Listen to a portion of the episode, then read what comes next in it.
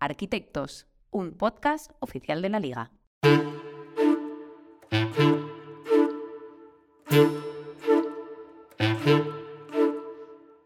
Si la arquitectura se define como el arte de proyectar y construir edificios, se podría considerar que los clubes de la liga también cuentan con sus propios arquitectos, los encargados de proyectar y construir jugadores, luego personas, pero también equipos, plantillas. Soy Roberto Benito y en Arquitectos vamos a conversar con personas implicadas en la dirección futbolística de los clubes para conocer mejor todo lo que conlleva esta labor. Hoy recibimos a Fran Garagarza, el director deportivo del Real Club Deportivo Español de Barcelona. Con el bagaje a sus espaldas de su periplo histórico en Eibar, asume ahora la dirección futbolística de la entidad perica. Muy buenas, Fran Garza, ¿cómo estás? Gracias por pasarte por Arquitectos. Hola, ¿qué tal, Roberto? Buen día. Muchas gracias por pasarte. Es un placer tener a una persona con tanta experiencia como tú en la dirección deportiva, en el fútbol español. Como siempre, me gustaría comenzar repasando cuál ha sido tu trayectoria y, sobre todo, Fran, si nos puedes eh, traer, acercar esa historia de, y dime si me equivoco, pero eh, lo, que tú hacías ¿no? antes de, entrar en la acción deportiva, eh, por lo que tengo entendido eras transportista. Eh, ¿Cómo imaginabas tú en ese momento tu vida? Si, veías factible lo que sucedió con el fútbol, cuando entrenabas, si, puedes hacer un repaso de, todo, de, cómo era ese Fran antes de, comenzar en, una dirección deportiva.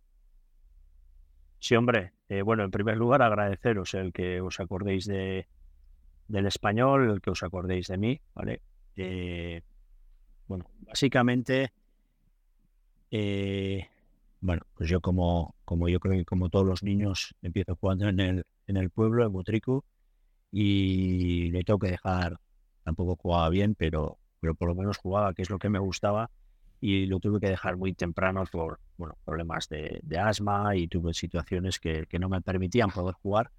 Eh, solía tener que, hospitalizarme muchas veces y bueno, eh, pues muy temprano tuve que dejar, ¿no? Y luego, pues ahí siempre me, picó el, seguir vinculado al fútbol. Empecé con, a entrenar a niños, empecé a los niños que iban a, jugar a la playa. Bueno, empecé un poco con esa, con esa línea. Y cuando ya pues empecé con, un negocio que, que monté de, transporte en, el pueblo y que la verdad es que me, que me iba muy bien y que, estaba contento.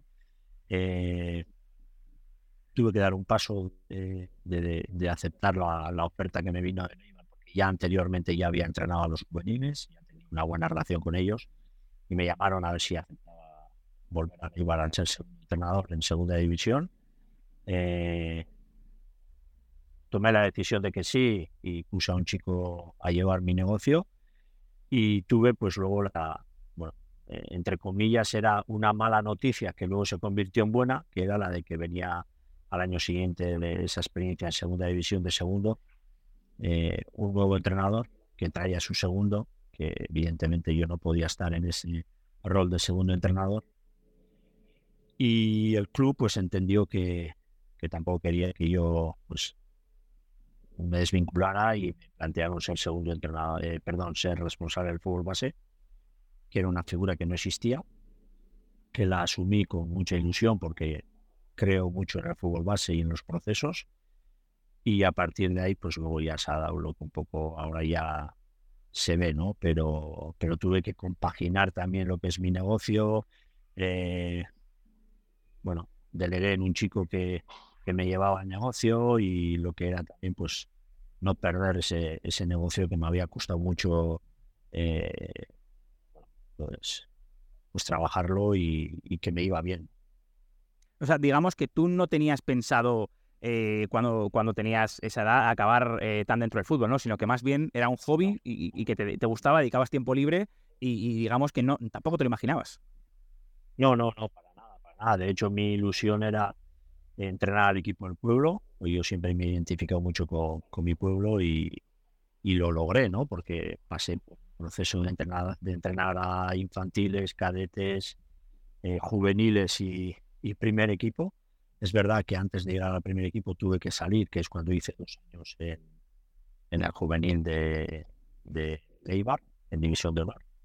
Y la verdad es que, bueno, me sentí justo, me gustaba entrenar, compaginaba mi negocio con, con lo que es entrenar, ¿no? Que es, pues, terminar tu jornada laboral y ponerte en el día a día, eh, darle vueltas a todo. Los fines de semana incluso me iba a ver partidos con, con la furgoneta, ¿no? Que era mi, mi, mi negocio, ¿no? Y, la verdad es que cuando hice los cursos de entrenador también de, los niveles que tuve que sacar, también me iba en huecos que cogía y me iba pues, a Vergara o a Durango a, hacer los cursos con mi propia furgoneta porque era, era mi, mi herramienta y, y no me esperaba, no, no, no me esperaba para nada y menos pues cuando eres de un pueblo muy pequeño, con tampoco has sido futbolista, bueno, eh, demuestras pasión por lo que haces, dedicas todas las horas porque es una, es una forma de vida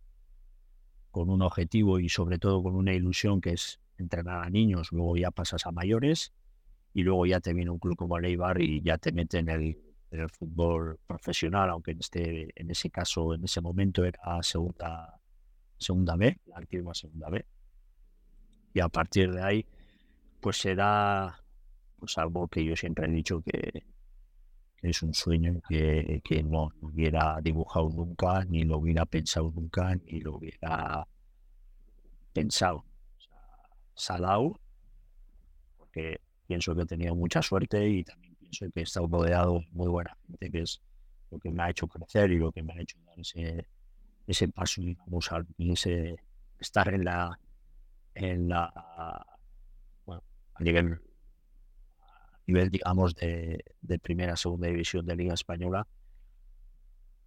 Y la verdad es que muy satisfecho por, por estar ahora en esta no es fácil, y tú lo sabes, lo has mencionado, Fran, el hecho de, llegar a, puestos de ese estilo, a, una dirección deportiva, secretarias técnicas, sin haber sido futbolista. ¿Tú has encontrado muchas resistencias eh, en ese sentido? Eh, ¿Crees que hay gente en el que, bueno, quizá costó ganarte un poquito más el crédito, eh, ya que no tenías un, bagaje previo?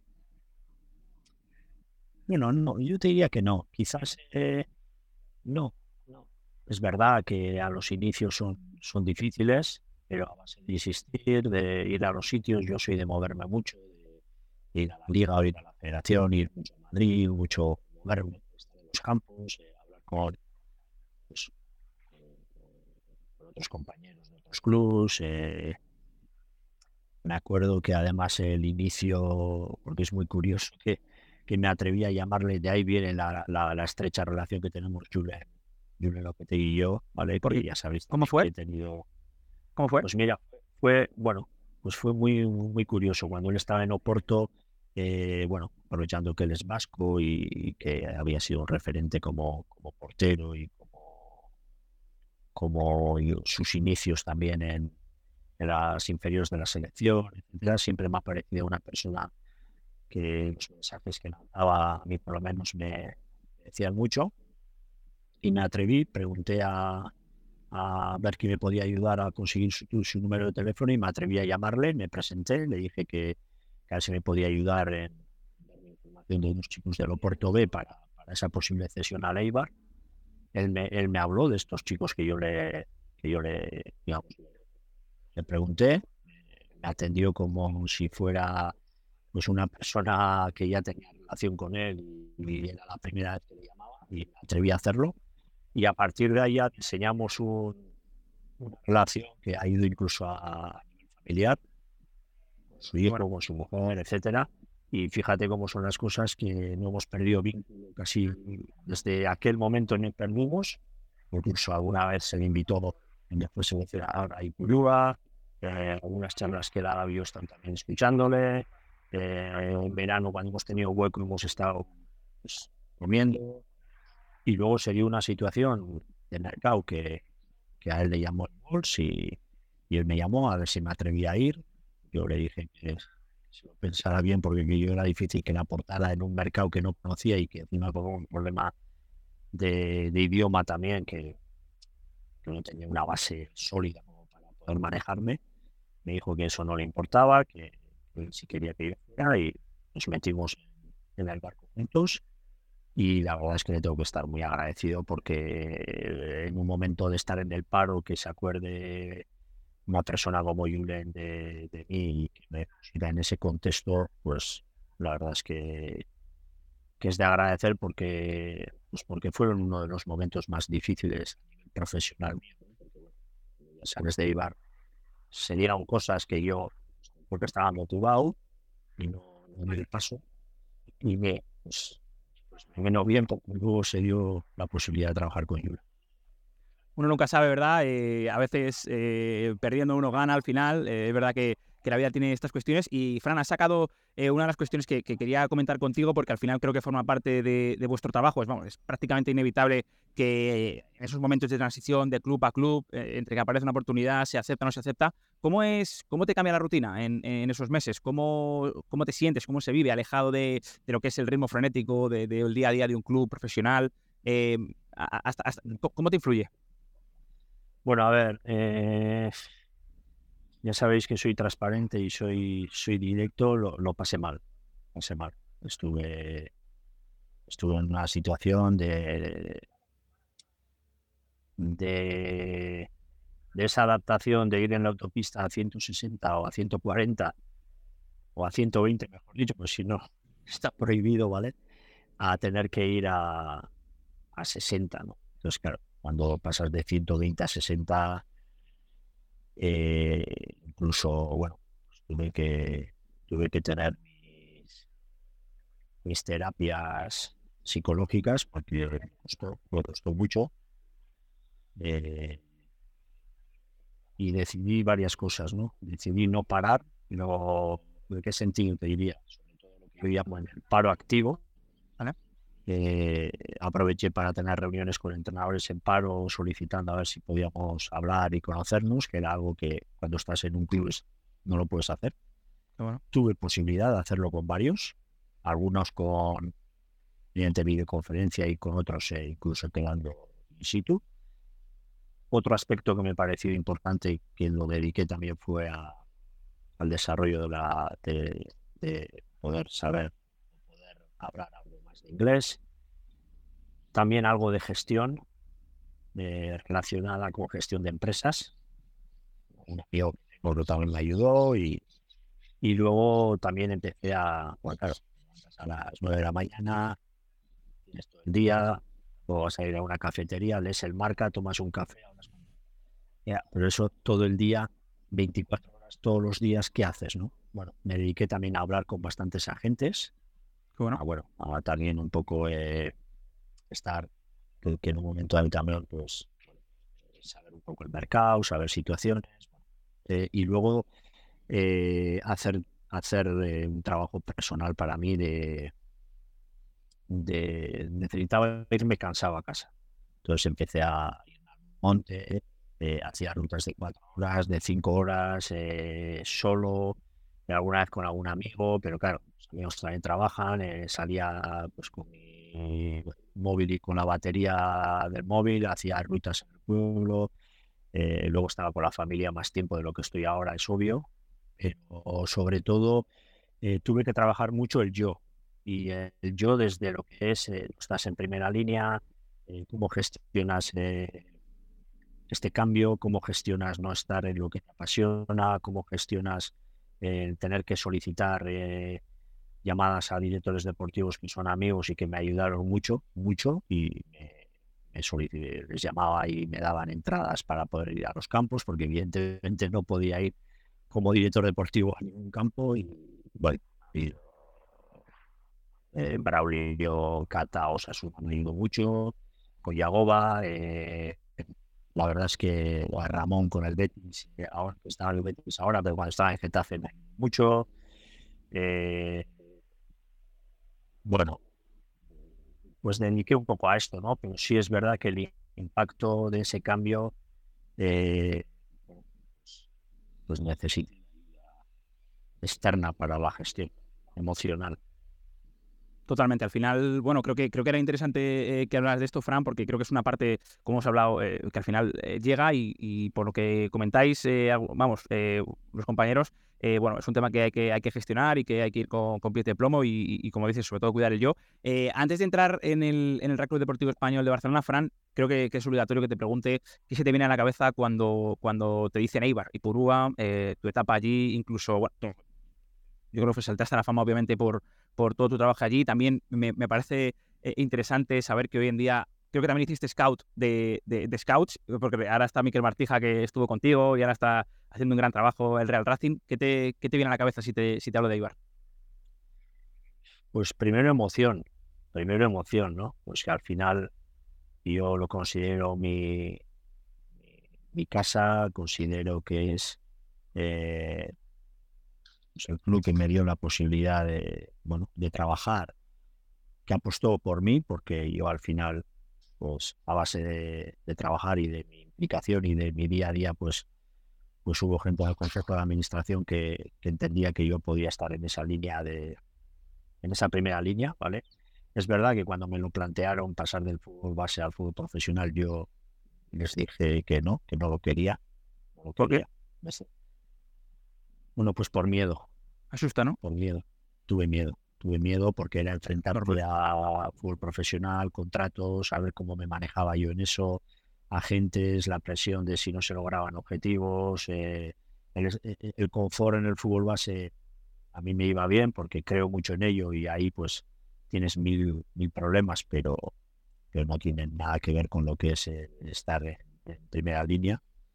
Y les dije que no, todos ellos me insistían y me dijeron que tenía que ser yo, que me iban a ayudar y bueno, pues al final acepté, me ayudaron mucho, mucho, aprendí mucho con ellos, en todo momento estuvo gente cercana a mí yo planteé que quería que en el fútbol base hubiera un chico que yo entendía que no podía desprotegernos de lo que es el día a día de la cantera y, actualmente hoy es el secretario técnico de la Real Sociedad, que es Eric Bretos. Eh, diría que fueron los que apostaron por mí, entonces yo considero mi casa y me debo a ellos, me debo mucho a, lo que ellos en su momento eh, quisieron de mí, ¿no? Luego, pues el recorrido nos ha llevado a, éxitos, eso es obvio, porque ha habido muy buena gente trabajando y porque es un club muy organizado y donde hay una estabilidad con un modelo de club pues, que te lleva también a, poder trabajar con, con esa estabilidad que, es importante. Y a partir de ahí, eh, como bien has dicho tú, pues uno de mis secretos es que, quizás es como un poco ventajista, ¿no? Pero lo hablábamos hace poco, ¿no? Cuando, cuando estuvimos con, jugando contra Leibar aquí, que la gente que ahora trabajaba en la Secretaría Técnica y dónde están, pues empezando por, por Miquel, empezando por Miquel González, que estuvo en el fútbol base con nosotros, que está de director deportivo en el, en el Bilbao, el propio Alberto, que está de secretario técnico en Zaragoza, el propio Tomás, que está de scout en, en Benfica, eh, el propio bueno, Sergio que está en el Alavés de director deportivo. Bueno, hay, hay Rico que ha estado José Luis en, en Sevilla. Eh, hay, hay, mucha gente, mucha gente que, que está en, primeras líneas porque son buenos. Eh, el propio Arcais La Cámara, que ahora es el secretario del, propio Ibar, que yo ya planteé que, era patrimonio que tendría que estar en el club, que no fuera alguien que, que la posibilidad de que no. Porque las transiciones entiendo que tiene que haber gente en los clubs que se mantenga, porque si no los cambios entiendo que, de, que no son los más adecuados y todo tiene que tener un proceso y tiene que haber gente en los clubs que también se mantenga para que el que venga se adapte también a lo que es ese modelo de club y ponga sus, sus puntos eh, diferenciales, ¿vale? Bueno, por ahí te diría un poco, ¿no? Lo que, lo que fue el crecimiento nuestro en el Eibar y rodear de gente que, que tiene. Por eso donde. Al final, eh, el rendimiento del día a día te, te va marcando dónde, dónde vas a llegar. Y, hablando ya y centrándonos ya en, tu posición actual, la dirección deportiva del Real Club Deportivo Español de Barcelona, eh, Fran, ¿cómo te llega la oferta? ¿Cómo, ¿Qué estás haciendo? ¿Cómo te enteras del interés de, los pericos? Bueno, yo estaba en Wolves, ya sabéis que estaba en Wolves, eh, ya habíamos ya logrado el objetivo de mantenernos y, ya estábamos ya incluso hablando de jugadores para la próxima temporada, bueno, nuestras reuniones eh, con el grupo de trabajo y me llama me llama el CEO, me comenta a ver si podríamos tener una, entrevista para poder un poco hablar de la posibilidad de, cómo veía yo el venir al español. Acordamos un, punto de encuentro para poder hablar. Bueno, les escuché lo que un poco planteaban, querían y, argumentaban. Yo les hice una serie de preguntas también que para mí eran importantes. Y luego eh, hablé con Julen. Le dije a Julen que, había la posibilidad de, español, que para el español, pues yo era una opción que, que si yo entendía que era por mi parte ok, que, que se podía dar y le dije a él a ver cómo lo veía, ¿no? Evidentemente yo tenía un año más de contrato en Wolves, eh, me debía también a, sobre todo a Julen, me debía a él, porque él fue el que me llamó y el que, el que apostó por mí. Y él me animó, me dijo, tienes que coger, eh, es un club muy, muy, muy bueno para trabajar, eh, a pesar de que estar en la Premier tiene su, su importancia y, y, es complicado entrar allí. Y cuando entras, pues, pues también te, quieres mantener, ¿vale? Pero a mí me ilusionaba. A mí me ilusionaba porque aquí venía como director deportivo, allí estaba más en el grupo de trabajo con Julen. Eh, es verdad que era Premier, pero bueno, lo que es llevar una gestión en un club tan, tan importante y tan grande como el español, a pesar de que habían bajado a segunda división, eh, a mí me ilusionaba. Y Julen, la verdad es que animó, me dijo que, que no, tenía que, valorarlo algo bueno y que a él que para él no era un obstáculo el que yo pudiera eh, venir al español, al revés, que era, que era un orgullo. Y ya en esa, en esa puesta a punto con, con luego ya pues ya la negociación que fue nada, no fue demasiado larga con, con Mao. Y la reunión con, con la propiedad, con Jen, que yo entendía que también teníamos que hablar y a mí me, sorprendió porque él sabía bastantes cosas de mí y, hablamos de fútbol, hablamos de fútbol y prácticamente pues salió de esa manera, ¿no? Luego es verdad que con, lo, con el Wars pues tuvimos que esperar al 30 de junio, tampoco podíamos liberarnos antes y ahí pues, bueno, se dio, se dio todo un poco tarde, ¿no? Es verdad que, que para esa planificación las cosas vinieron quizás un poco más tarde, pero, pero vino cuando vino, con lo cual tampoco hay excusas para ello y, y, y agradecido de que el español pensara en mí, porque hay un montón de directores deportivos que pueden querer venir aquí y que, además es un club top, porque es un club top, y que el reto pues me ilusionaba y dimos el paso para, para. Además, eh, entiendo que como parte de esa negociación, una de las cuestiones que al menos desde fuera eh, sí que a, mí al menos me, transmite la confianza que tienen en ti es que te ha firmado cuatro años. Al final sabemos cómo son el fútbol, los proyectos y demás, pero nunca sabe, pero al final eh, son cuatro años hasta 2027. ¿Tú sientes esa confianza reforzada? Sí, sí, sí, total, total. Es obvio que los resultados marcan mucho, ¿no? Pero también si vamos a un modelo de gestión, a un modelo integral, a un modelo donde también vayamos trabajando diseños desde la cantera, diseños desde lo que son un poco eh, los sentidos de pertenencia con los clubes catalanes, etcétera. Bueno, todo esto lleva, todos los procesos llevan un tiempo. Eh, marcar un estilo, marcar eh, una línea, bueno, todo lleva un tiempo, pero sí, sí, sí, sí, me veo con, fue algo que me, que me, que me gustó cuando me dijeron pues que querían un poco dar una cierta estabilidad ¿no? a, esa figura de dirección deportiva. Yo creo más la dirección que director. Y la verdad es que sí. Y en esa línea de trabajo estamos y hay muchas cosas que, que hacer y que se necesita ese proceso para llevar a cabo, que ya estamos dando algunos pasitos, ¿vale? Y, y vamos pero los procesos de Escuchando tu primera intervención pública, eh, cuando te presentaron eh, como director deportivo, eh, una de las frases que a mí más me llamó la atención y creo que en general, general es cuando hiciste el aviso de, que tenéis un yate pero que van a hacer falta remos que, y que va a haber que remar todo el mundo, que todo, todo vais a tener capacidad de, aportar en un momento dado. ¿Lo dices por, por o sea, lo habrías dicho en cualquier club, lo dices por la categoría, por la situación después de Utenseso. Em, si, si puedes complementar un poco más eh, aquella afirmación. Sí, hombre, sí, sí. Bueno, primero lo dije, lo tenía pensado, evidentemente, y lo tenía analizado. Era algo de que no, estaba improvisando. Talentos, ¿no? Eh, evidentemente, este es un transatlántico, es un yate, es un, club grande, con mucha estructura, con mucha gente trabajando. Eh, bueno, es obvio que es un club histórico, un club que baja a segunda división, pero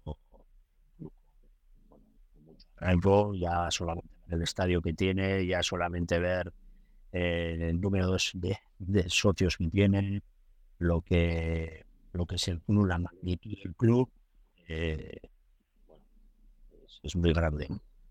Evidentemente, cuando digo remar en un yate, digo, eh, tenemos que lograr buscar esa humildad desde el juego. Ese, ese, es, yo, yo creo que si logramos ser humildes en el día a día y no pensar que por tener un yate podemos eh, salir cuando queramos a la mar y, y digamos, e ir en la dirección que nosotros queramos, eh, si pensamos eso nos vamos a equivocar. Y ahí están los datos, ¿no? ¿A qué me refiero?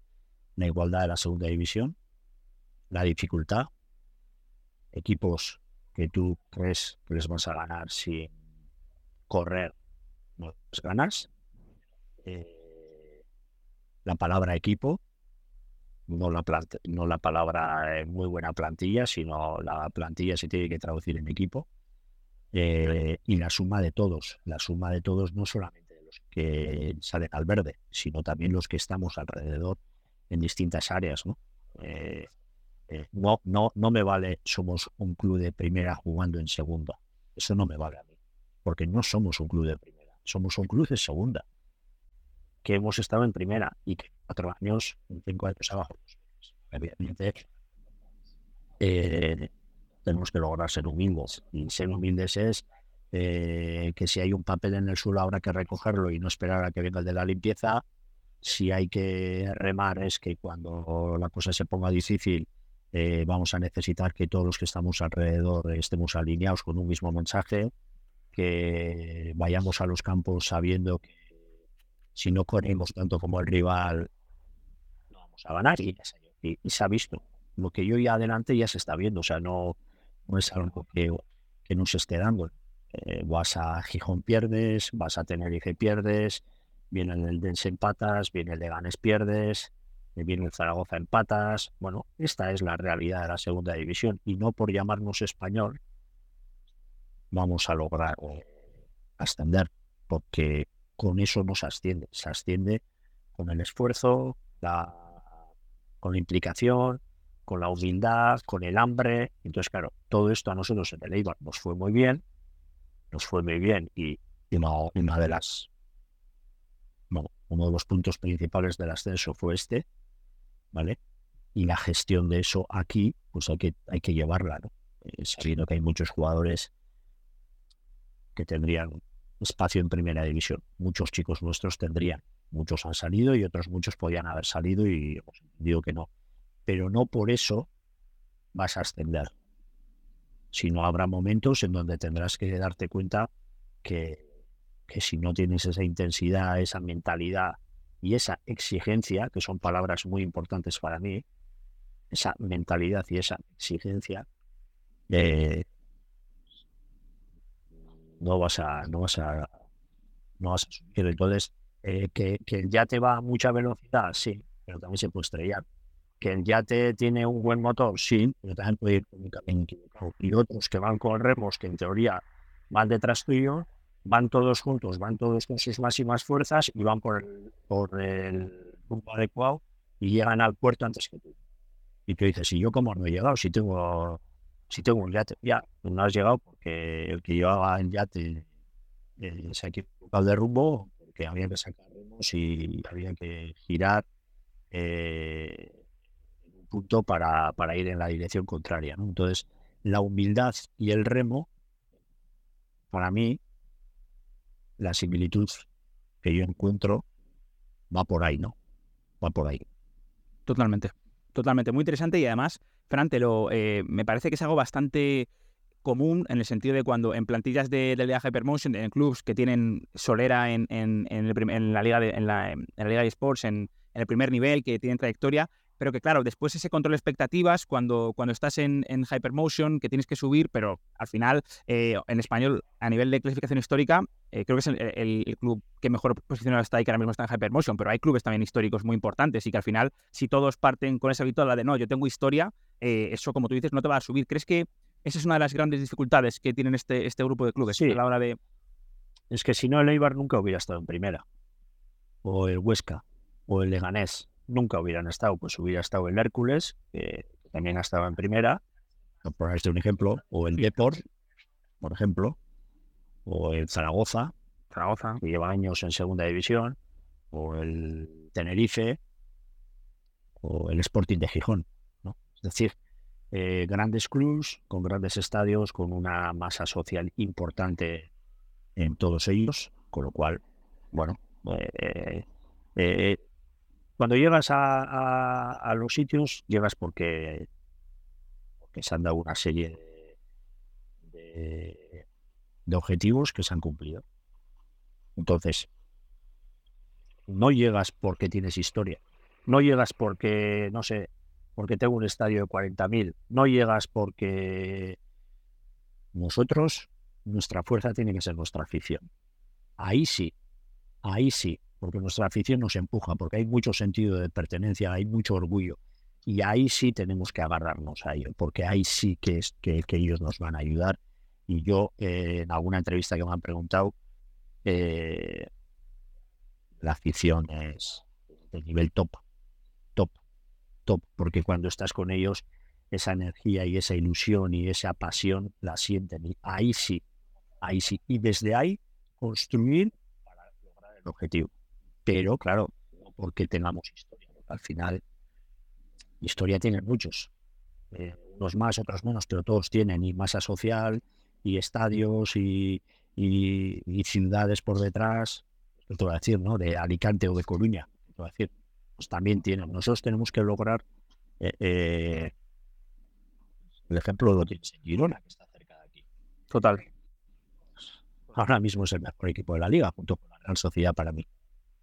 Ahora no estoy viendo tampoco al detalle primera división, ¿vale? Pero lo que veo, y bueno, y tengo relación con ellos y, y, he visto algún partido de ellos en directo, son los dos mejores equipos para mí en cuanto a juego en, en el verde, ¿no? Y, y, y, fíjate ahí dónde están, ¿no? Entonces, eh, por ahí hay que construir desde unas bases y las bases eh, no pueden ser solo tenemos historia o tenemos, no sé, X empleados. No, no, no, no desde nuestra afición vamos a construir, pero sobre todo eh, con ese sentido de pertenencia, con ese orgullo, con esa implicación, con esos valores que se tienen que ver en el campo. Y a partir de ahí, los que estamos alrededor tenemos que estar cerca para empujar en momentos difíciles, en alinear eh, al resto de la gente, porque hay mucha gente y hace falta un poco la unión de todos. Entonces, eh, cuando te ves en dificultad, tienes que estar preparado también para coger ese remo y aunque tengas un motor, también remar, porque igual con el motor solo no te da. Entonces los que están en el yate igual tienen que coger el, remo y uno va con el motor y los, otros, y los otros van remando porque eso también ayuda a llegar antes. Claro, si tú dices, no, yo no cojo el remo porque no necesito y, y, ya voy con el motor que me lleva ya solo, pues igual no te da. Qué bueno, qué bueno, qué interesante, Fran. Hablando sobre, eh, bueno, otra cosa que comentaste en tu, en tu primera rueda de prensa, explicaste que estabas desarrollando una auditoría interna. Me gustaría, por favor, que desarrollaras por qué lo considerabas importante eh, y, cuáles han sido tus conclusiones, qué sacaste en claro. Bueno, sobre todo porque quería llegar a un sitio y saber las cosas como estaban, ¿no? Que es algo que siempre hay que hacer. ¿no? Yo voy a un sitio, me llaman, me contratan y tengo que ver, primero me tengo que empapar de lo que es el español, de la idiosincrasia del club, de los empleados, de qué hacen, cómo hacen, de cada uno de ellos eh, qué competencias y responsabilidades tiene, de cómo entiendo yo que tendría que ser, de cómo lo hacen, de cómo lo ven ellos, eh, de qué perfil de jugador aquí demanda, de qué dice la cultura de, del fútbol catalán, qué, dice la cultura de, la, cantera del, español que, que ha sido referente a nivel nacional y hablar con ellos. Y luego, pues en esas entrevistas, pues yo sacar conclusiones de lo que me dicen, eh, tareas que necesito también eh, tenerlas para, para yo analizar. Y, bueno, pues me llevó tiempo y también te diría que todavía tampoco se ha cerrado esa auditoría externa, eh, interna, perdón, porque en el día a día vas sacando cosas, ¿no? Pues desde el liquidero hasta el responsable de instalaciones, hasta el director de marketing. Sí quise reunirme un poco con todos, escuchar a todos, que veían, sobre todo que veían, en algunas áreas yo no tenía idea de, de, decir lo que hay que hacer, ¿no? Pero sí escuchar al de marketing o al de comunicación y cómo hacéis y por qué y cómo cómo marcáis esto o qué opináis de esto, cómo se hacía antes, qué creéis que se hizo que se podría mejorar. también hay cosas que, están, bien hechas. Hay que cambiar cosas, sí. Primero hay que evaluar lo que hay, analizar para ver luego dónde quieres cambiar y cómo quieres cambiar. Y ese era el, trabajo que yo entendía que, que toda la organización versa en donde estés necesitas de tus palabras también, Fran, deduzco que también eh, es una cuestión no solo del de, aspecto técnico, lo que tú te extraigas, sino también de, fomentar esa relación humana, ¿no? Del hecho de que alguien, de, saber entrar a un sitio y, como tú bien dices, no ser un elefante en una cacharrería y tocar todo por tocar, sino también ser capaz de, pues, ver eh, qué gente tiene qué responsabilidad, también, eh, digamos, respetarla, intentar llegar a acuerdos, digamos, que, que, cuidar esa relación humana, ¿no? Sí, bueno, a mí me ha ido muy bien en Eibar la gestión de personas, que es lo más difícil. Y a mí me parece que es muy importante eh, esa gestión, de escuchar, de marcar, de analizar, eh, ese vis a vis que a mí siempre me parece que es muy potente, eh, que es lo que también hice cuando llegué con los jugadores del primer equipo. Y, de, y luego ya con el filial hicimos más a nivel grupal, ¿vale? Pero yo soy de los que creo que un futbolista de nivel 7 como futbolista y de nivel 3 como persona, o un futbolista de nivel 5 como futbolista y de nivel 5 como persona, es ese ejemplo poco, digamos, eh, imaginario, bueno, eh, quedo con él, que tenga ese 5 de persona, porque al final a la persona siempre le vas a poder exigir, le vas a escuchar, le vas a el sentimiento de la persona es fundamental. Luego, pues, el acertar o no es otra cosa. que haya un espacio para, para mostrarte, digamos, eh, como persona lo que piensas y escuchar, creo que es importante. Entonces, bueno, si es algo que a mí en la gestión, en los años que tuve en Eibar, nos fue bien, nos fue bien. Y, tenemos que, marcar también un poco ese modelo aquí de, de gestión de personas que bueno, entiendo que ese jugador 5-5 eh, es más probable que coja el remo ¿no? que, el 7-3. Entrando ya mm, eh, en lo que ha sido el, verano en el, en Real Club Deportivo Español, eh, no sé si ha sido para ti un, verano sobre todo atípico, ¿no? Porque al final seguramente la casuística que se dio era un equipo que, ya hemos comentado que, tuvo que asumir un descenso y que al final tenía muchos jugadores muy preparados para la categoría y que quizá, y tú lo remarcabas bien, quizá la cuestión era más mantener, más allá de fichar. ¿Ha sido un verano atípico para ti en este sentido? Eh, ¿Cómo lo has vivido? Bueno, a ver, eh, el aterrizaje fue forzoso, eso es obvio. Primero porque llegas a un club que ha bajado, y un club, digamos, pues que si bajas con el Eibar, también es duro, pero no es lo mismo bajar con el Eibar que bajar el español, ¿no? al final son clubes diseñados para estar en primera división. No se logra. Pues bajas y ahí hay un impacto emocional en los jugadores y no solo los jugadores, el estado anímico de los empleados, de estuve corría por la gente también, mucha tristeza y, mucha, porque la gente siente mucho. La gente del español sentimos muchos. El perico a mí me impacta, me impacta y me emociona. Pues por eso mismo también el impacto ha sido, ha sido duro lo llevas a un sitio donde la energía es más bien negativa, eh, convertir esa energía en positiva es difícil. Jugadores que querían salir, jugadores que, tenían, que querían salir, pero porque tenían ofertas también. Entonces, claro, tengo un club de primera y es que un club de primera ya, es que por esto y por esto, y argumentar y hablar y escuchar y en Marbella, en el Stas, eh, tener reuniones a las noches con los jugadores y decirles lo mismo, lo mismo, pero más veces. Bueno, ha sido un proceso, fue duro, fue duro porque hacía falta tener mucha energía, de, mucha, mucha coherencia en las cosas, escuchar, la figura de que había gente también que, que entendían que, que eran opciones buenas y nosotros que argumentar el por qué no, eh, pero siempre con respeto, no ha habido nunca nada, digamos, negativo, cero. Es verdad que era un trabajo de, pico y pala, de, de trabajando un poco eh, con esa constancia, con esa dedicación, pero con la gente a nivel de respeto, a nivel de, argumentar, de escucharte, de muy bien.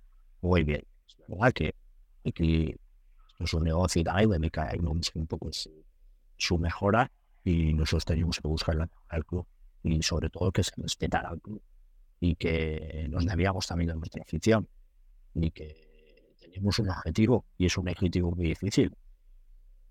Eh, bueno, fue por ahí, fue por ahí, pero fue satisfactorio porque se hicieron muy buenas ventas, eh, a base también de trabajar una puesta a punto también con, con la propiedad. Fue bien, fue bien. Fue duro, pero fue bien. ¿Cómo te gusta, Fran? Ah, y hablo, hablo en términos genéricos, ¿vale? Entiendo que todavía quizá en, el Rugby Deportivo Español no, no habéis podido o llevar a cabo o estáis en ello, pero ¿cómo te gusta a ti organizar toda la parcela de, del scouting del club? Eh, si, si pudieras definirnos eh, así, hacernos un esbozo de, de bueno, cuál sería tu idea. Ahora estamos en fase, ¿vale? es verdad que cuando llegas a los sitios no es fácil montar, ¿no? La estructura en Eibar también fue escalonada, ¿no? Esas nueve personas que estábamos fue un poco ya un poco en la recta final, ¿no? Fuimos creciendo poco a poco y con objetivos y con tareas que entiendes eh, son importantes a llevar a cabo y fuimos con esa progresión, porque evidentemente hay que invertir también, llegar un presupuesto para el departamento, porque al final, eh, ¿qué es caro? ¿Qué es barato? ¿no? o, tener 10 personas en un departamento o tener 5. Dice, no, es que si tienes 10 llegas a más sitios. Bueno, eso hay que medirlo bien. Hay tener más, vas a llegar mejor a los sitios. Porque si nosotros tuviéramos, no sé, dos técnicos más, dos scouts más en la liga alemana, diría, no, el español eh, está en la liga alemana, vale. Y si no firmamos ningún jugador de la liga alemana, porque el más barato, el jugador que menos cobra, cobra a tres netos, por ejemplo, no tiene sentido tener ahí dos técnicos que te cuestan un dinero, ¿no? Si, no hay retorno de inversión, total. Si de repente ponemos un scout en la Premier. ¿Para qué? ¿No traer un jugador de dónde, no? Pues a mí me parece muy importante el dónde estás y el para qué estás. ¿Estamos en España? Sí. ¿Estamos en los filiales? Sí. ¿Estamos en seguimiento a nuestros eh, cedidos? Sí. Eh, ¿Estamos en un momento de cambio en el método de trabajo? Sí. En procedimentar con herramientas nuevas, etcétera, donde haya unos mínimos que se tienen que dar, un mínimo de partidos para hacer informe donde un técnico diga si hay que fichar o no, y eso lleva un proceso más lento, pero yo prefiero tener menos jugadores mejor evaluados que al revés, va por ahí. Eh, el seguimiento a jugadores catalanes o jugadores españoles eh, ¿Estamos haciéndolo? Sí. Eh, ¿Estamos en la liga alemana? No. ¿Estamos en la liga inglesa? No. ¿Estamos en la liga italiana? Eh, con matices. Bueno, bueno, bueno. Luego es verdad que no es lo mismo español que Ibar. No es lo mismo. No es lo mismo. captar jugadores para españoles más, más goloso, ¿no? En Eibar ahora sí, pero en los inicios en Eibar a mí me costó mucha gente traer porque no quería venir, no conocían, había que explicar, etcétera. Entonces, bueno, aquí tenemos cierta ventaja respecto a eso también. Qué bueno. Imagino que ahí el, hecho de eh, el club, obviamente por su historia, pero también lo que es eh, la ciudad, ¿no? El entorno, al final imagino que Barcelona es un, es un sitio también para las familias igual, eh, puedo entender yo, igual más que, que, a priori. ¿Tú que llevas ya, Fran, tanto tiempo haciendo operaciones y demás? ¿Cuánto ha cambiado eh, el mercado, la manera de negociar, las posibilidades eh, con respecto a cuando tú empezabas? Eh, ¿Es más difícil ahora encontrar y atar talento, digamos, de, que a lo mejor antes se encontraba más fácil, voy a decir, porque quizá no, había tanta gente? ¿Tú, cómo, has, cómo has visto toda esta evolución? A nivel de talento, dices. De talento, incluso también a nivel de, de, posibilidad de cerrar operaciones de diferentes operaciones que quizá ahora se, se, a lo mejor se Creo que esto era más frecuente, tú me dices, eh, en, Sudamérica, de hecho, a, lo mejor eh, tan solo traspasar un porcentaje del jugador y que ahora se viene dando más. Eh, bueno, ¿cómo, ves tú la evolución del mercado? Ha cambiado, ha cambiado, ha cambiado. Desde lo que era mis inicios, ahora parece, otro mundo. Más gente, más, bueno, las condiciones económicas también diferentes, los jugadores también tienen su, opinión. Eh, en grandes empresas de, de, representación, ¿vale? Bueno, ha cambiado, ha cambiado, ha cambiado. Te diría que ha cambiado. ¿Ha cambiado a mejor? Pues no lo sé. Ha cambiado. Ha cambiado, pues como ha cambiado que ahora todos tienen un móvil y, y todos tienen unas herramientas que que antes no existían. ¿no? Ahora también va mucho el trabajo también del Big Data, la inteligencia emocional, eh, la inteligencia artificial, eh, bueno, ha cambiado. Bueno, te diría que, que nos tenemos que adaptar a los cambios porque, porque la vida es cambio y no es ni mejor ni peor, es diferente. Y la gestión de personas y la gestión un poco de, de, egos, eh, la gestión un poco de, de lo que son esas condiciones de negociación que se tienen que llevar a cabo, pues hablar, eh, hay más gente. Pues cuando hay más gente, es más difícil poner a todos de. Totalmente. Has introducido una cuestión que también tenía apuntada porque creo que eh, fue una cuestión que se contó mucho de tu periplo en Eibar, de tu estancia triunfal allí en, eh, en, en, en, y era el el dominio, iba a decir, que, o al menos el intentar, ¿no? Dominar eh, todo lo que tiene que ver con el aspecto personal del jugador, la parte humana, conocer cuáles son sus circunstancias, qué le rodea, cómo siente, qué anhela, eh, qué aspira. Em, ¿Qué trabajo haces para intentar minimizar ese riesgo de no conocer al jugador? Eh, ya has introducido antes la cuestión de, por ejemplo, llamar a compañeros, como lo hiciste con Lopetegui. ¿Has desarrollado alguna técnica nueva, algún pensamiento que, que puedas compartir en este sentido? No, bueno, la línea es conocer y para conocer, eh, hablar, llamar, eh, entrevistas personales con el entorno, con el jugador, eh, tener una batería de preguntas generales que son importantes, tener detalles que a mí me parece que son importantes en cuenta a la hora de la toma de decisión y sobre todo hay una ¿no? que es, a mí me marca mucho, que es mirarnos a los ojos. ¿Quieres venir? ¿No quieres? ¿Estás motivado? es cuestión de dinero, es cuestión de de proyecto o no. Es cuestión de que vengas con ilusión o vienes porque se te da una cantidad económica que otro no Es diferente, es diferente. Entonces todo eso es a base de hablar, mirarnos a los ojos, ver que hay un interés de verdad, porque si yo pongo una reunión mañana a las 11 y la otra parte me viene a las 12 o me dice que cancela, se ve, hay que palpar, hay que tocar. Yo soy mucho de tocar, entonces te diría eso hay que tener una sensibilidad especial para esto, ¿no crees? Sí, sí, sí, sí, sí, sí, es obvio. Tenemos que hablar con los chicos, de la mano de los agentes en esa puesta a punto, pero con el chico y su entorno, bien sea su mujer, bien sea su novia, en algún caso si su padre tampoco pasa nada, pero hay que hablar, hay que explicar y, ver si hay interés, no hay interés, si hay motivación, no hay motivación, porque al final en la vida tienes que, que buscar que haya ilusión ¿no? y que haya pasión, ¿no? Que es una palabra que a mí me marca mucho. Y si nosotros logramos transmitir pasión y la otra parte no, pues ahí hay algo que no, que no machea como yo querría.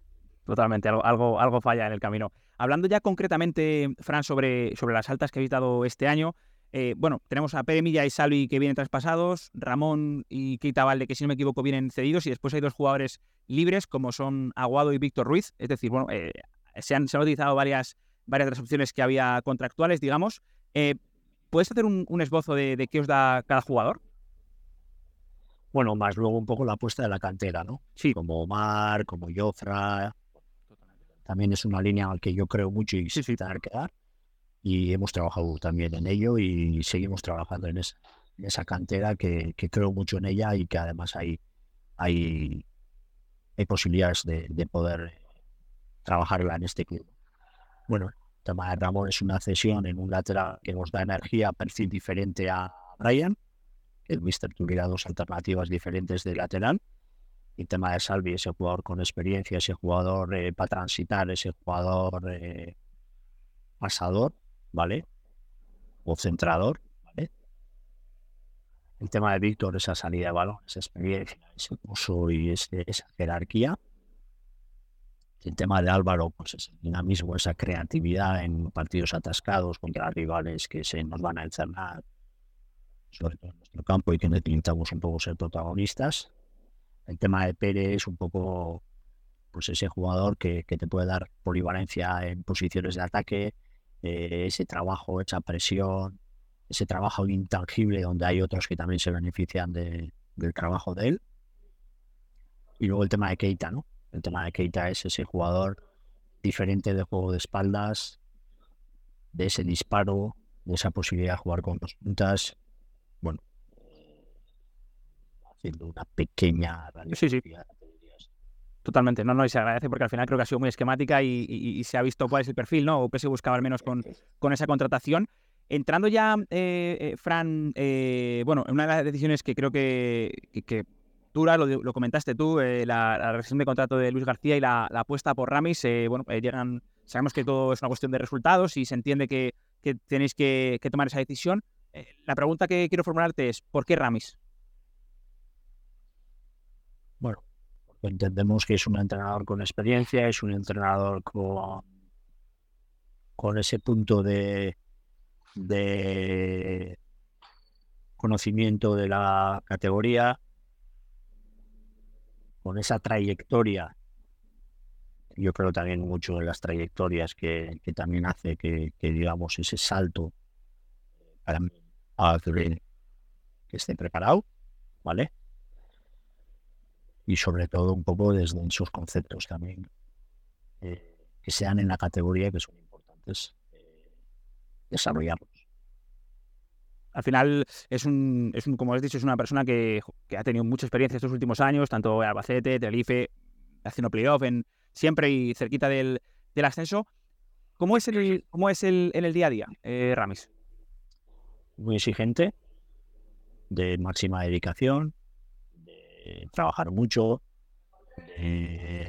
desde esa humildad de poner puesta a punto el grupo cuando hay que poner, desde ese análisis del rival con su staff técnico, de delegar mucho el trabajo en su grupo, en su grupo de trabajo, y de esa con, con el jugador y desde el análisis y desde el manejo del concepto, eh, llevarlo a la práctica. ¿Tú estás en el, en el, día a día con el equipo? ¿Cuál es tu día a día? ¿Tú estás viendo los entrenamientos? Sí, sí, sí, no siempre. Tengo mil reuniones, pero sí, sí, sí, habitualmente intento dos, dos días a la semana, tres, bajar al verde, ver el entreno un poco de manera como un espectador en una esquina y observar y luego después igual pues hablar con el mister de algo, preguntarle algo, la comida que comemos todo el día, estamos todo el día aquí, comemos aquí. Sí, yo, pues, a las mañanas igual tengo alguna reunión que intento evitar si coincido con el equipo para ver el entreno y pasar la, tarde. Pues, la tarde-noche es más viable poder hacer esa reunión y así, pues, intento estar en el verde y yo también. En algún momento, si con algún jugador hay que hablar de algo, pues, si he visto el entreno, siempre es más fácil que yo le dé mi opinión. Pues, si me he visto mal entrenar o si o luego está en la reunión también con el servicio médico después del entreno, si ha habido alguna incidencia, bueno, sí, sí, sí al fin, el día a día te come, pero luego está la cantera, luego están las comisiones, los comités también que hemos diseñado de, fútbol base, eh, ver entrenos del filial, estar con el juvenil y el, filial que también están en el fútbol profesional y que también yo entiendo que tienen que tener mucha exigencia y mucha dedicación y que para eso hay que estar encima de ellos. Eh, bueno, yo creo mucho en la palabra delegar, en tener responsables de áreas y, y, delegar en ellos y luego ya hacer las puestas a punto entre todos. Qué bueno. Antes de, entrar ya en la recta final y hablar mínimamente, Fran, contigo de, bueno, de, cuál es la situación actual del equipo deportivamente, eh, ya que has mencionado la cantera, me gustaría preguntarte por cuál es ese plan en el que, en el que vais a trabajar en estos próximos cuatro años, si hay alguna medida concreta que, podrías destacar, qué te gustaría llevar a cabo. Sobre, todo, un modelo, sobre todo un modelo formativo. Vamos hacia el modelo formativo, ganar sí, competir sí, no a cualquier manera, ni a cualquier precio, por dicho, en donde haya infantiles que no jueguen minutos por ganar, no. O chicos que salgan un minuto para perder el tiempo y te lleve a ganar, no. Desde un modelo académico también, donde sea importante la puesta a punto con los estudios, con las familias, que es otro punto, ¿no? Lo que es las tres Fs, ¿no? Fútbol, familia, eh, formación. Qué bueno. Eh, esas tres Fs me parecen importantes. Eh, tienen que sentir una exigencia alta para lograr el objetivo. Eh, con un modelo de, con un, perdón, con un estilo de juego también que queremos que haya unos matices diferentes a, los que entiendo yo se tienen que modificar. Con un modelo de gestión donde haya responsables de áreas y donde, digamos, esa unión fútbol base, fútbol profesional eh, estén macheadas, no estén separadas. Va ahí un poco que bueno, al final imagino que dentro de, de club, el Club Deportivo Español, que está en Barcelona, una ciudad con, muchísima población, e, e, entendéis que tendríais que ser capaz de generar más jugadores que lleguen a, la élite, ¿no? Al, primer equipo. Primero vamos a hablar de perfiles de jugadores, de estilo de juego, de la idiosincrasia del club, del modelo. Bueno, ahí, hay mucho, hay mucho que hay mucho que trabajar, ¿no? ¿Y qué tienes en mente sentido, Fran? ¿Qué tenéis en mente? Eh, ¿Cómo quieres que, que juegue el español? ¿Cuál quieres que sea su modelo? Bueno, yo sobre todo quiero que el equipo compita. Y la palabra competir hay que analizarla bien, porque para algunos competir es una cosa y para otros es otra. Entonces vamos a intentar definir lo que es competir. Que sea honrado en el campo, que sea un equipo que nuestra afición se siente identificada cuando ve el verde. Eso es importante. Eh, eh, y sobre todo que sientan, ese jugador que sientan esfuerzo, desde, desde una exigencia, que hay cosas que, queremos, queremos Qué bueno. Ya en la recta final de, la entrevista, Fran, eh, hablando concretamente sobre el equipo, eh, has descrito brevemente, pero me gustaría, eh, si, lo, si lo puedes ampliar un poquito más, el contexto competitivo de, la Liga Hypermotion. igualdad absoluta, equipos bueno, que juegan diferentes modelos, pero al final todos compiten. ¿Cómo ves, cómo ves a los 21 equipos con los que estés luchando? Hombre, decir igualdad no voy a decir nada que nadie lo esté viendo.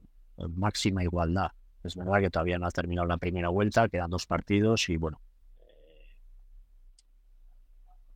se están viendo cosas, se están viendo cosas. De igualdad es obvio. De, dificultad para poder sumar y de que las distancias entre equipos son mínimas, es obvio bueno, nosotros estamos en esa fase todavía de tener que dar un paso y tener que, que mejorar pues, lo que es nuestro rendimiento, eso es obvio, y, que va a ser largo, duro y exigente y, y que vamos a ver, vamos a ver eh, hacia dónde va la liga, o perdón, la competición, pero ya se está viendo que va hacia una línea de, igualdad, de, resultados muy cortos, de muchos goles a balón parado para lograr ganar. Equipos que se quedan en inferioridad no logran ganar. Ahí tienes el ejemplo del Sporting, el ejemplo del Eibar y el ejemplo nuestro en esta semana. Entonces, sí, eh, manejar todo esto es importante. Eh, quedarnos en el campo es importante y, sí, y, y los detalles, ¿qué son detalles? Esto es un detalle. Otro detalle puede ser que que la gestión del esfuerzo en cuanto a lesiones, en cuanto a de, armario, eh, equipos que tienen copa, equipos que no, eh, bueno, partidos contra rivales directos que haces, no sé qué ejemplo ponerte, eh, si nosotros hubiéramos empatado con el Leganés, empatar, no te digo ganar, empatar, fíjate cómo estaríamos ahora, ¿no? lo que le quitas a ellos, aunque parece que te quitan ellos a ti, ¿no? Sí. Este tipo de cosas este tipo de cosas. Este tipo de... e, El empate que nos hace el Ibar en nuestro campo en el último segundo. Pues imagínate si más nos hace, ¿no? Bueno, este tipo de cosas, este tipo de detalles.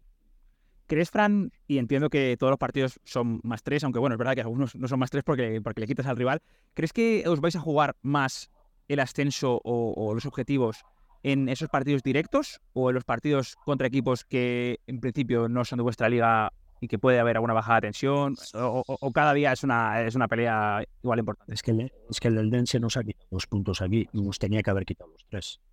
Es que el Dense me ha hecho ganar aquí. En la Morevieta logramos ganar, pero, pero in extremis.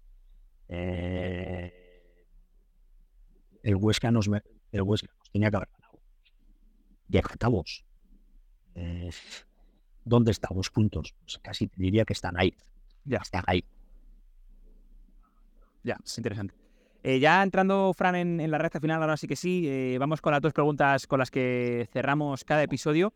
La primera es si puedes compartir con nosotros alguna figura del fútbol que a ti te haya marcado en, en tu carrera, en el desarrollo. Bueno, Julen. Es obvio. Es obvio que es Julen. Eso es, es obvio para mí, es muy, muy clara la respuesta. Que bueno, además, no te pido justificación porque creo que ya lo, ha- lo has, comentado antes, pero claro, al final cuando alguien así confía en ti ¿no? y te coge el teléfono de primeras, imagino que claro, esto es algo que de agradecerle por vida. Sí, son Julen en estos momentos difíciles que fueron para mí el estar, digamos, en ese paro activo, ¿vale? Donde tienes que invertir tiempo, horas y dinero.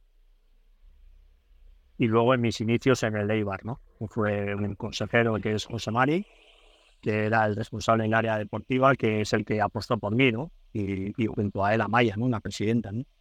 Bueno.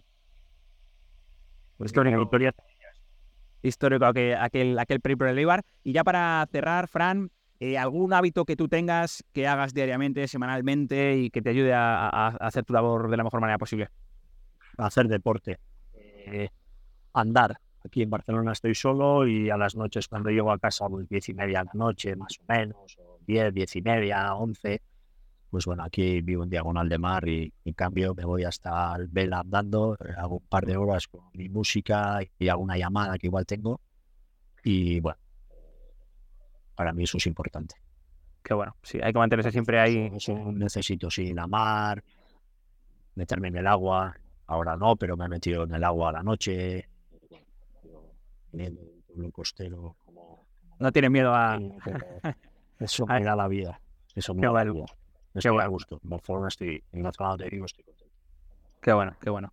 Qué bien, pues eh, nada, Fran, no te quito mucho más tiempo. Ha sido un auténtico placer hablar contigo, conocer más, más en profundo ta- tanto a ti como lo que vais a desarrollar en el Real Club Deportivo Español de Barcelona. Y obviamente os deseamos la, la mejor de las suertes para, para la temporada y lo que viene. Pues muchas gracias. Un saludo. Gracias. Gracias a ti, Fran. Si queréis seguir aprendiendo más sobre todo lo relativo a la dirección deportiva, seguramente os interese saber que la Liga Business School tiene un máster llamado Dirección, Metodología y Análisis en Fútbol, una formación que imparten los mejores profesionales de este ámbito y que aborda la complejidad del fútbol desde una perspectiva multidisciplinar y transversal. Podéis consultar más información sobre este máster y otras opciones formativas de campos como el derecho o el marketing deportivo en business-school.laliga.com o buscando la Liga Business School en las redes sociales. Con esta recomendación nos despedimos, gracias por vuestra atención, nos vemos en el siguiente episodio.